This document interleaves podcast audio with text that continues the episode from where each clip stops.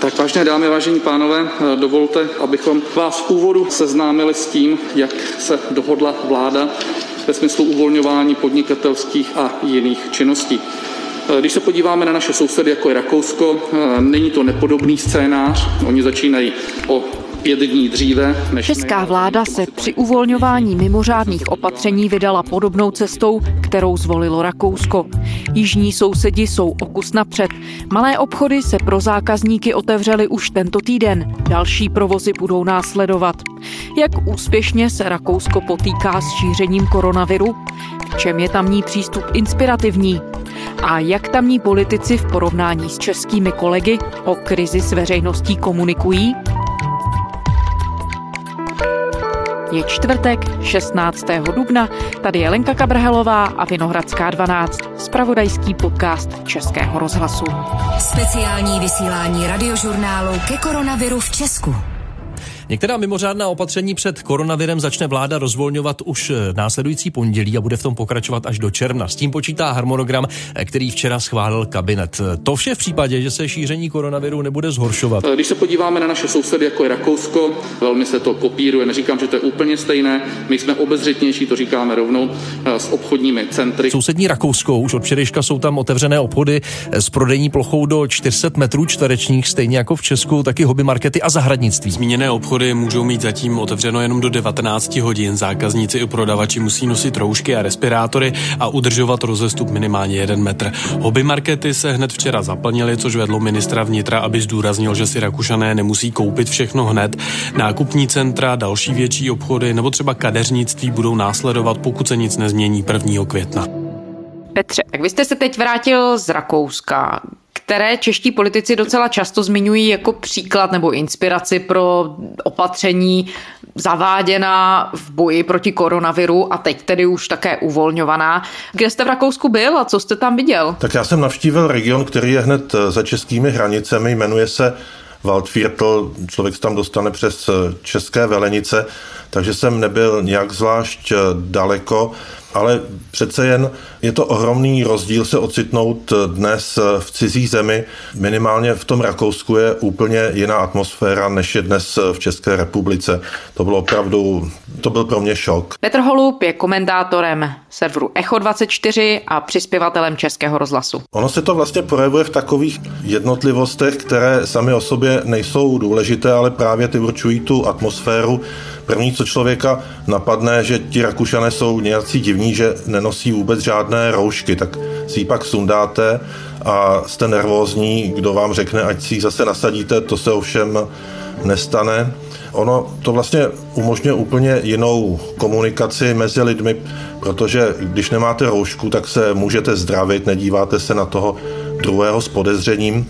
Ta jiná atmosféra by se dala popsat tím, že když se tak lidé třeba baví, většinou to je tak někde v obchodě nebo sousedé, samozřejmě tam drží ten odstup, oni jsou docela v tom pečliví ti Rakušané, tak obecně se nebere ta epidemie moc vážně a zaslechl jsem několikrát názor, že to všechno jenom vytvořili novináři, že kdyby o tom tolik nepsali, tak nepanuje taková hysterie a není třeba všechno zakazovat. Ale jenom připomínám, že on ten region Waldviertel patří mezi asi tři regiony v Rakousku, které jsou nejméně zasažené tam v tom okresu Gmint Zatím bylo zaznamenáno šest případů, takže tam ti lidé opravdu nemají zkušenost, že by někdo koronavirus dostal. No teď už se zdá ale, že rakouské úřady zavedly povinné nošení roušek právě v obchodech, které jste zmiňoval, a i ve veřejných hromadných prostředcích. Znamená to, že Rakušané z toho, co říkáte, se trochu méně bojí té nákazy, že se prostě podařilo nějakým způsobem tam pracovat jinak, tedy s tím přijetím obecným toho, co se děje? Tak očividně se bojí méně, to člověk v tom každodenním styku vidí, ale samozřejmě tam někde obavy panují, já jsem nakonec nedal žádný průzkum a právě proto se zavádějí ty roušky ve veřejné dopravě v supermarketech už byly dříve. Kancléř Kurz vysvětluje občanům ty nové hygienické předpisy tím, že chce uvolnit karanténu, tím, že právě ta hygiena bude o trochu přísnější, tak se zabrání riziku, že by se v těch nových podmínkách ten koronavirus znovu začal šířit. Zatímco Rakousko, Česká republika a částečně Dánsko, což jsou země, které jsou obecně tím, jak se vyrovnávají s koronavirem, brány dneska za ty vedoucí v Evropě, tak přichází eh, s jasným eh, scénářem, a to jak časovým, tak produktovým. No a Petře, když se tady třeba v České republice objevují ta srovnání Česko a Rakousko, myslíte si, že ta analogie funguje, když se podíváme tedy na počet obyvatel, porovnání těch případů onemocnění COVID? Funguje to? Tak eh, těch analogií by se dala najít eh, celá řada. Pokud eh, jde o ten počet nakažených, tam to zase tak úplně nefunguje. V Rakousku je asi dvakrát více nakažených, respektive v evidenci těch úřadů jich je dvakrát víc. Ono je to dáno tím, že některé ty horské regiony, zvláště některá tyrolská údolí, patřila k ohniskům koronaviru, takže těch případů tam hlavně ze začátku bylo více. Kvůli nákaze koronavirem padají první žaloby v Rakousku. Tamní obec Iškol je známá hlavně jako oblíbená lyžařská destinace v Tyrolsku. A teď je to takový jedno z ohnisek nového koronaviru. Žaloby proti tamním úřadům přicházejí třeba i z Německa. Jedním z epicenter epidemie v Evropě bylo lyžařské středisko Išgl. Vedou tam linky 600 nakažených v Rakousku a až dvojnásobku v zahraničí, nejvíc v Německu. Říká se mu rakouská Ibiza a píseň ho vykresluje jako ráj.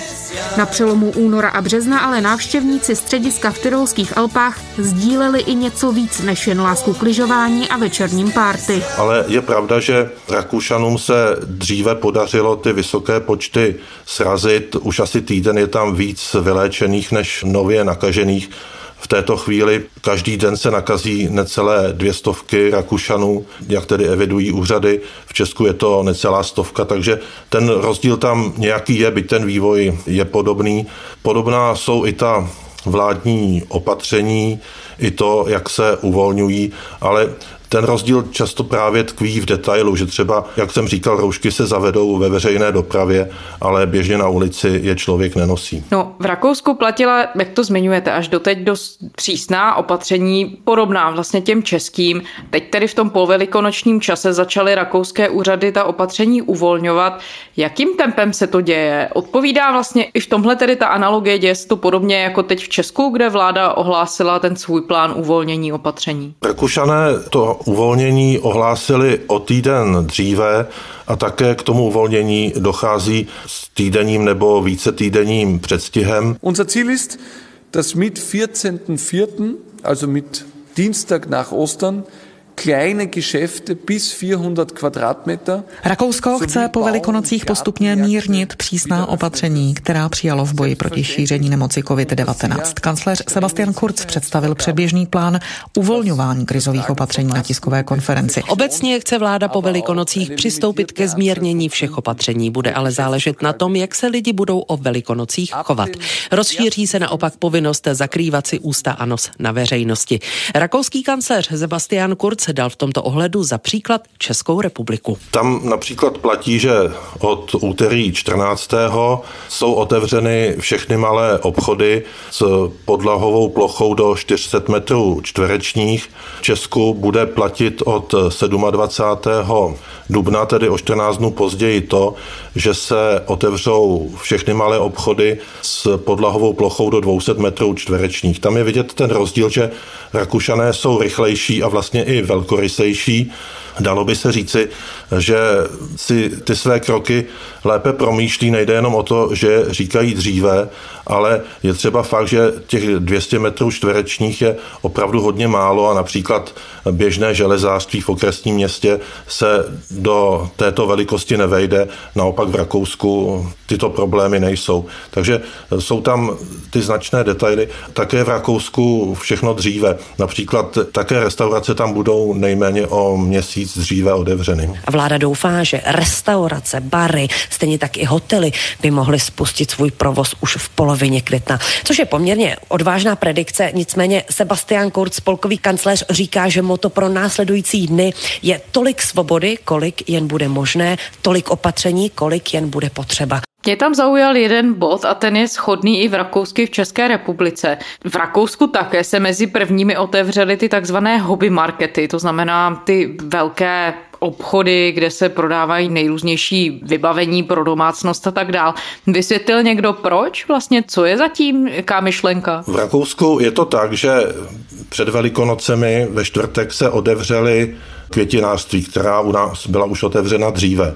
A hobby markety byly otevřeny jenom do té míry, že tam mohly prodávat květiny. Ten důvod, on se vlastně moc nevysvětloval. Bylo každému jasné, že jde o Velikonoce, aby lidé měli na výzdobu, protože Rakušané si velmi potrpí na to, že každý má před domem spoustu květin nebo nakonec i někde v domě. Samotné hobby markety, to znamená materiál pro stavby nebo nářadí pro stavby, se otevřely až v úterý po Velikonocích a bylo to podobné ovšem jako u nás, že tam nebrali ohledy na velikost té prodejní plochy. Ale Samotné hobby markety byly otevřeny o pár dnů později. No on, když kancléř Kurz minulé pondělí oznamoval ten plán na uvolňování restrikcí, tak upozorňoval, že bude záležet na tom, jak se lidé budou chovat o velikonocích které tedy v Rakousku patří k nejvýznamnějším svátkům roku, tak co ty minulé dny tedy ukázaly? Bylo to velice zajímavé sledovat právě v tom kraji Waldviertel, který patří k nejvíce katolickým krajům v celém Rakousku.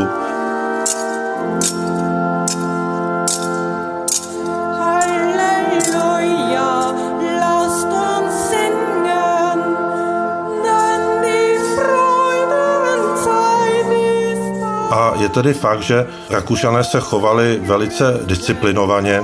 Kostely nebyly zavřeny, byly pouze zrušeny bohoslužby a každý, kdo chtěl, mohl do toho kostela zajít, pouze se sledovalo, aby tam nebylo víc než čtyři lidé.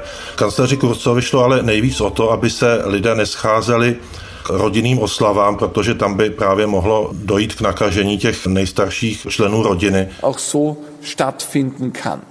Und daher ist meine große Bitte zu Beginn, halten Sie sich weiter an die Maßnahmen, meiden Sie soziale Kontakte, takže neustále vyzýval, ať berou ohled Rakušané na své staré rodiče a snaží se chránit tím, že se s nimi na Velikonoce nesetkají. To bylo paradoxně asi jeho hlavní poselství pro Velikonoce.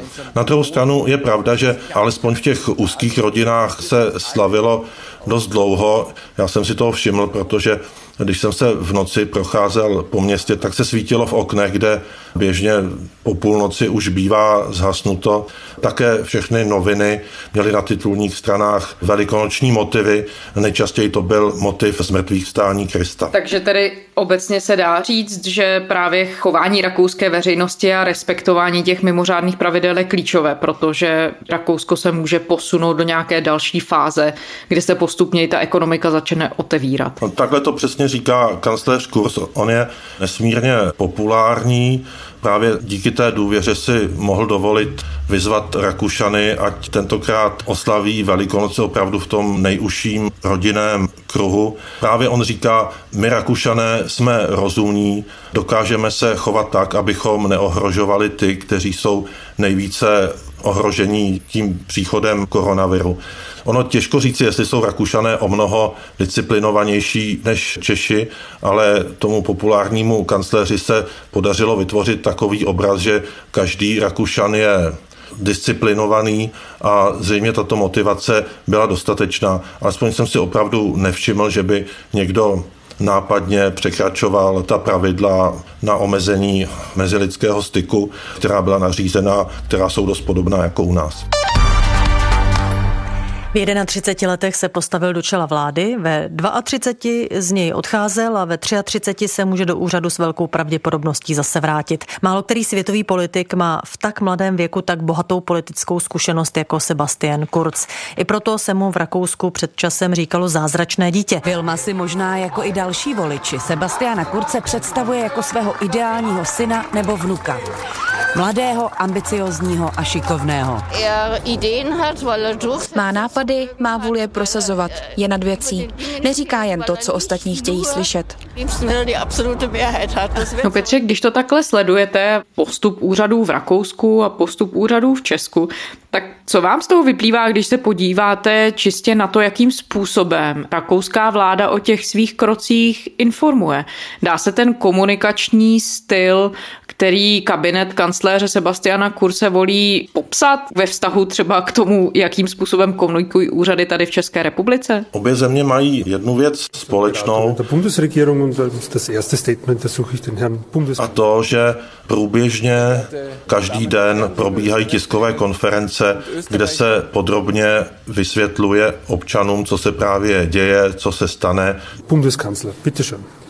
Sehr geehrte Damen und Herren, liebe Österreicherinnen und Österreicher, wir stehen nun nach zwei Wochen Notbetrieb in Österreich und ich kann mich noch gut erinnern. Je pravda, že zatímco u nás premiér Babiš se poslední dobou stáhl, tak kancléř Kurz opravdu takřka každý den vystupuje před veřejností, takže v tom je schoda.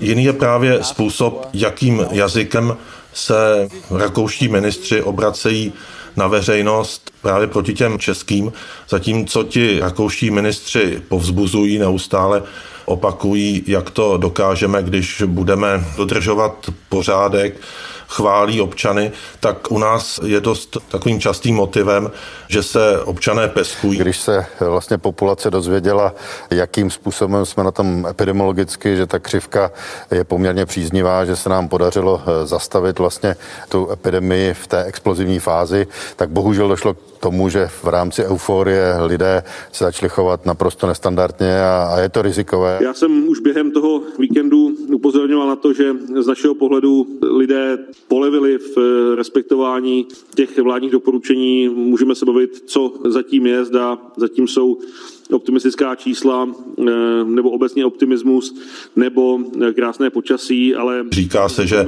na Velikonoce dostatečně nedodržovali předpisy, tak to určitě dopadne špatně a bude nutné zase přitvrdit ta karanténní opatření. Já ještě myslím, že tam jeden motiv a to, že čeští politici často se snaží trochu udržovat nebo i posilovat tu všeobecnou paniku a obavy z koronaviru. Naopak rakouská vláda se občany snaží uklidňovat, protože nakonec ty obavy jsou i bez toho dost široké. No ono v České republice v souvislosti s těmi vládními plány se také dá vypozorovat volání řady lidí po detailnějším vysvětlení, po nějakém jasném zdůvodňování, proč a jak se jednotlivé kroky přijímají a hlavně o co jsou ty úvahy opřeny třeba aby vláda vyjmenovala konkrétní studie a tak dál. Nabízí rakouská vláda tyhle informace veřejnosti? Tam je také rozdíl, ten je v tom, že rakouská vláda ta svá opatření říká vždy několik dnů dopředu, někdy je to třeba i týden dopředu. Pokud se oznámí, že se něco stane, tak se třeba ještě čtyři dny nebo pět dnů úplně striktně nevyžaduje, aby to lidé dodržovali. Tím vzniká prostor, aby se dalo o těch opatřeních debatovat. Většinou to vláda dokáže přesvědčivě vysvětlit, není to zásluha jenom kancléře, jako velice kompetentní se projevil i ministr zdravotnictví, do určité míry i ministr vnitra. Takže v tomto ohledu ta komunikace v Rakousku je lepší. Samozřejmě ta situace je velice dynamická a my jsme dospěli závěru, že musíme rozhodnout rychle.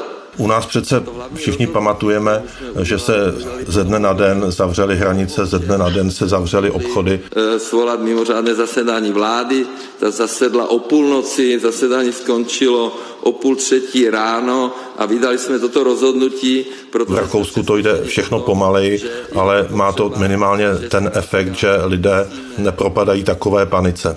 Jak Rakousko řeší otázku svobodného pohybu? Jak se vlastně v tuhle chvíli do země dá dostat? Rakousko je v tomto směru dost přísné, protože pro většinu zemí existují pravidla, že když třeba přijede někdo z Německa, ze Švýcarska, tak pokud chce v Rakousku zůstat, tak musí nastoupit 14-denní karanténu. Vlastně existují jenom dvě výjimky, to je Česko a Slovensko. Tam ještě do Velikonoc platilo pravidlo, že Češi se musí jenom podřídit těm pravidlům na omezení sociálních kontaktů, jako každý Rakušan, ale vlastně nikdo je při příchodu do země vůbec nekontroloval. To se do určité míry teď po velikonocích změnilo, protože po Češích se bude vyžadovat potvrzení o bezinfekčnosti. A Rakousko zpřísnilo hraniční kontroly na všech svých přechodech. Vyžaduje nově potvrzení o bezinfekčnosti, které nesmí být starší čtyři dny. Na některých hraničních přechodech jsou od rána kolony aut. Například v Mikulově měřila kolona pomalu jedoucích aut kolem 8 hodiny raní asi 2 kilometry. Kamiony ucpaly i průjezd městem. Potvrzením se nemusí prokazovat řidiči nákladní dopravy, zdravotníci, přeshraniční pracovníci a také třeba Rakušané, kteří po návratu z ciziny domů zůstanou 14 dnů v povinné karanténě. On vlastně Rakousko se brání vůči všem lidem, kteří jdou do Rakouska. Také tam funguje podobný argument jako u nás, když jsme tak dobře zvládli ten koronavirus, tak se přece nenecháme nakazit od těch, kteří to zdaleka tak dobře nezvládli, ale platí, že pro Čechy a pro Slováky jsou ta pravidla nejmírnější. Vlastně to znamená, že si člověk zajde do nějaké soukromé laboratoře, nechá si tam udělat test a s tím testem ho pak bez problémů pustí dál. On vlastně daleko větší problém je dostat se z Čech, než potom jako vstoupit do Rakouska, protože, jak známo, u nás platí generální zákaz opustit republiku a člověk si musí sehnat nějakou výjimku. Ono prakticky ty výjimky jsou jenom v tom případě, že člověk tam pracuje, to jsou ti pendleři, nebo tam má nemovitost. Teď vznikly nějaké další výjimky, ale ty jsou tak marginální, že to nikomu moc nepomůže. A hlavně, pokud bude na rakouské straně muset překládat ten test, tak už si to rozmyslí. Přece ten test může stát 2-3 tisíce korun. Tímto směrem tedy Rakousko své občany ale neomezuje. Platí v Rakousku také zákaz vycestovat? Já si myslím, že ten je úplně unikátní. Něco podobného, ale ne tak přísně platí ještě na Slovensku. A pokud nechceme mluvit o zemích, jako je Severní Korea, tak tento model, že zakážu svým občanům cestu do ciziny, je opravdu hodně neobvyklý. On to vlastně nedává moc velký smysl, protože ve většině zemí se opravdu, zvláště u českých sousedů, se poměrně přísně reguluje, kdo do země vstoupí. To všechno, co jste říkal i o důvěře lidí v opatření, jistě potom sehrává roli v tom, jakým způsobem lidé reagují třeba i na různá ekonomická opatření. Rakouská centrální banka letos počítá s pádem ekonomiky o víc než 3% v Rakousku. Když se podíváme na to, jak dopadá celá ta situace na Rakousko ekonomicky, kdo tedy v tuhle chvíli nejvíc strádá v Rakousku? Tak určitě je to jako u nás, že nejvíce jsou ohroženy malé a střední firmy. Když se člověk baví třeba s některým malým živnostníkem, tak určitě nemá žádnou radost, ale zase se to vyloženě neprojevuje v nějakých obavách z konce existence. Teď jenom mluvím ze své zkušenosti. Oni vždycky zdůrazňují, že pár týdnů se to vydržet dá a že ta podpora státu by měla dostačovat. Je tedy pravda, že podpora rakouského státu těm malým a středním firmám je větší a dalo by se říci nějakým způsobem bezpečnější. Tam jednak je taková ta pomoc v nouzi, nebo nazývají to pomoc v těžkých časech. Ta dosahuje až 10 tisíc eur, takže je to částka opravdu o hodně větší a samozřejmě ta se spíš týká restaurací, které jsou postiženy zdaleka nejvíce. Potom stát prostřednictvím bank zajišťuje firmám cash flow, to tedy znamená, že i když tedy nemají peníze na to, aby platili běžné náklady, respektive ty peníze nevydělají, tak jsou ty peníze k dispozici v bance.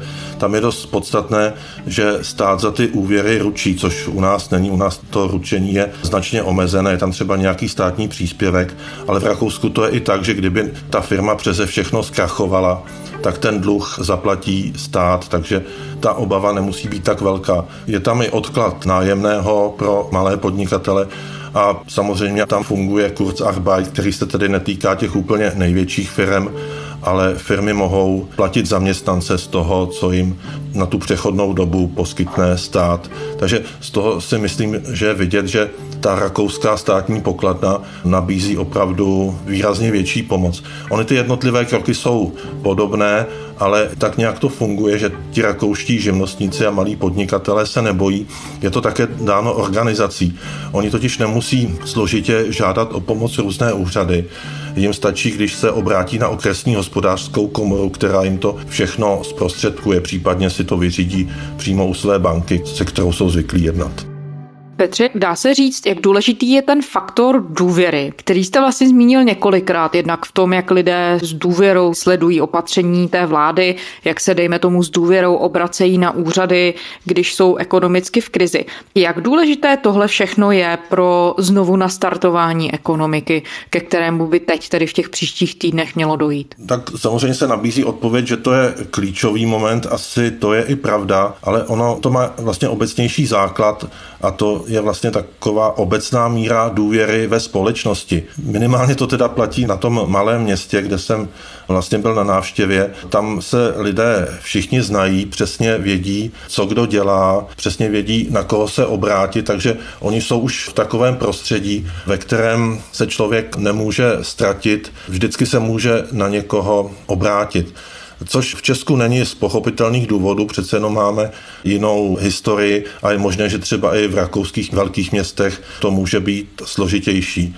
Myslím si, že právě při těch krizích se projevuje, jaká ta společnost je ve skutečnosti. My jsme vždy byli mnohem více atomizovaná společnost. Tam je to vidět i na takových detailech, že pokud člověk někde bydlí v nějaké ulici, tak záhy si tam tyká úplně se všemi Dokonce se teď všichni domlouvají, že až skončí ten koronavirus, tak udělají uliční oslavy, kde se všichni sejdou. Takže spíše to vypovídá o té společnosti a je jasné, že pokud se člověk může spolehnout na své okolí, tak i ta krize se zvládá s naším způsobem. A z těch údajů, které máme k dispozici, dá se teď odhadovat, co se vlastně bude dít v Rakousku dál? A potenciálně tedy, co by mohlo být nějakým inspirativním momentem právě třeba i pro český postup v tom znovu nastartování normálnějšího fungování, řekněme, po ukončení opatření? Tak Rakušané tradičně se zaměřují na to, aby si pokud možno zajistili domácí potraviny. To samozřejmě se zdůrazňuje mnohem víc. Zemědělci tam dostávají teď širokou podporu a je tedy pravda, že Rakousko vlastně potravinově soběstačné a tomu dává značnou jistotu a tuto svoji kvalitu si chce udržet. To v Česku je trochu problém. Minister zemědělství Toman tedy hovořil o tom, že i ta soběstačnost se teď bude muset zlepšit.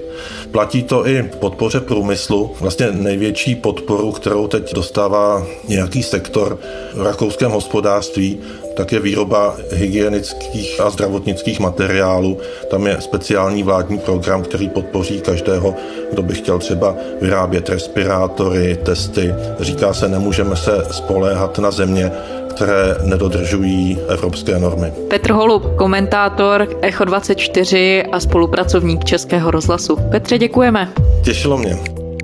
A to je ze čtvrteční Vinohradské 12 vše. Poslouchejte nás kdykoliv na iRozhlas.cz. Všechny naše díly najdete také v podcastových aplikacích. Můžete tam na nás nechat i recenzi. Psát nám můžete na adresu vinohradská12 zavináč rozhlas.cz.